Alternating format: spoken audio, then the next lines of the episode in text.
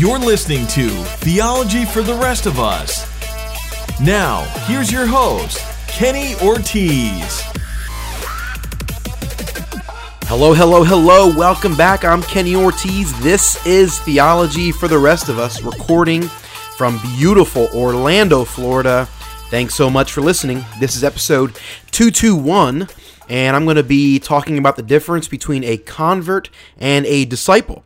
Uh, this episode is inspired by a recent correspondence I had with a, a, regular listener, one of our younger listeners, a high school student.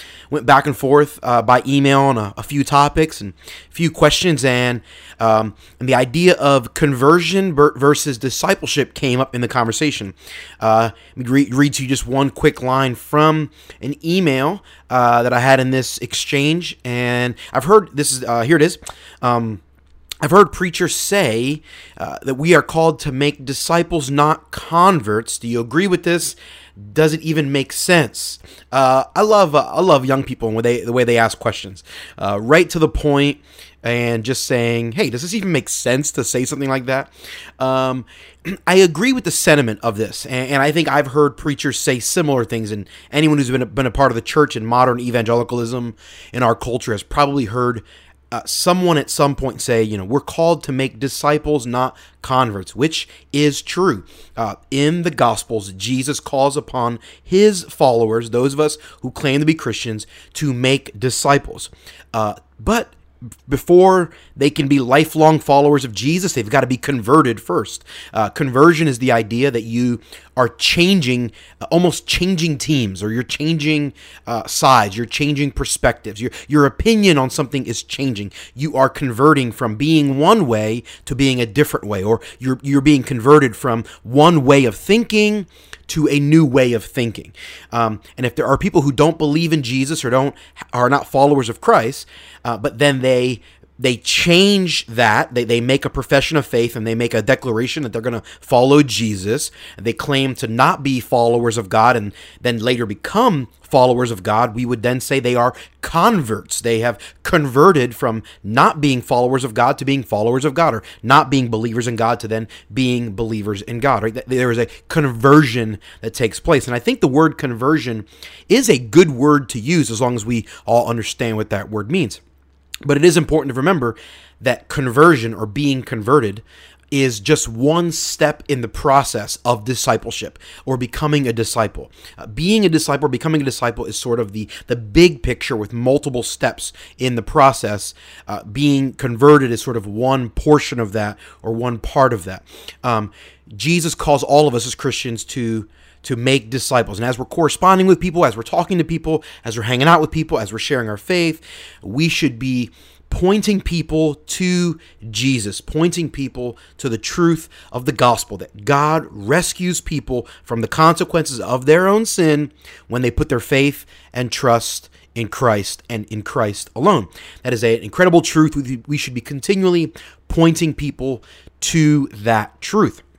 Um, and as people live their lives, we should be mentoring them, coaching them, kind of assisting them to be better followers of Jesus. That's the process of discipleship. We should be uh, coming alongside people and leading them in such a way where we're helping them, we're mentoring them, or, or coaching them, or challenging them, uh, kind of pushing people to be better in their in their following of Christ. They should be, you know, they, they would cling stronger to Jesus or be more loyal to Jesus or be further committed uh, to living out the gospel and to being committed to things like integrity and developing character and things of that nature. And we, we ought to be challenging people and coaching people in such a way that they are further committed or more deeply committed to their faith um, over the course of their life. That is the process of discipleship. All church leaders and pastors should be should be discipling the whole church.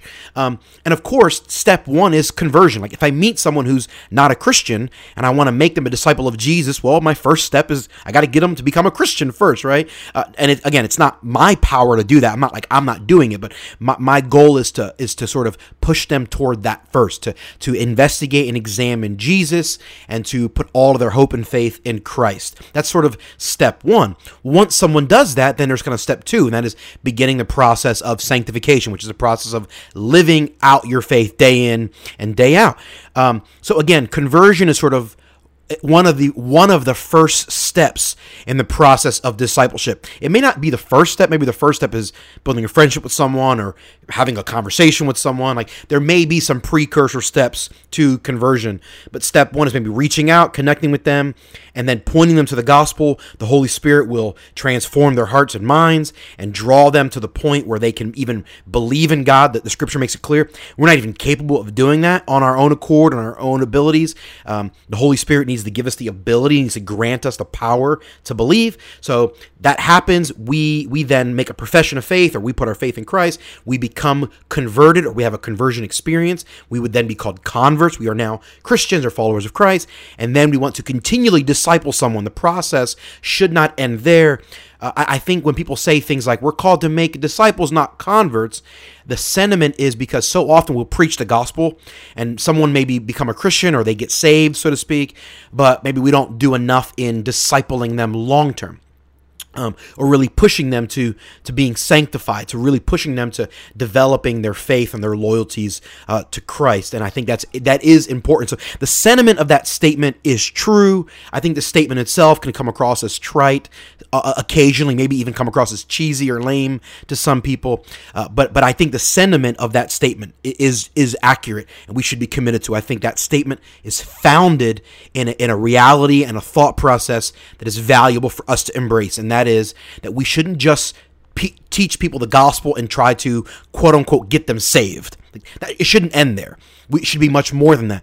We should be committed lifelong to people to we should be committed to people in such a way where we are helping them be lifelong followers of Jesus.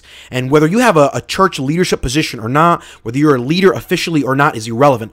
All of us should be involved in mentoring other people and helping them love Jesus more day in and day out. All of us should seek to be quality friends with other people in such a way that we will push them to love God more and to be more committed to the gospel in their lives day in and day out. We should not just be committed to con- committed to conversion, but we should also be committed to discipleship, both in our own personal lives and in the way we reach out to or correspond with other people. We should be focused on discipleship, not just conversion. Conversion is simply one step in the process of discipleship. With that in mind, I would say yes, that statement does make sense to me. Thanks again for listening to this episode of the podcast. I sure hope it was helpful and insightful. If you'd like to connect with me, please shoot me an email. I love corresponding with listeners. The best address is heyortiz at theologyfortherestofus.com. That's H E Y O R T I Z at theologyfortherestofus.com. Or you can connect with me on Twitter. My handle is at Kenneth Ortiz. That's K E N N E T H O R T I Z. If you're loving the podcast or it's been a blessing to you in any way whatsoever, please return the favor. Head on over to iTunes, leave us a five star rating and a great review.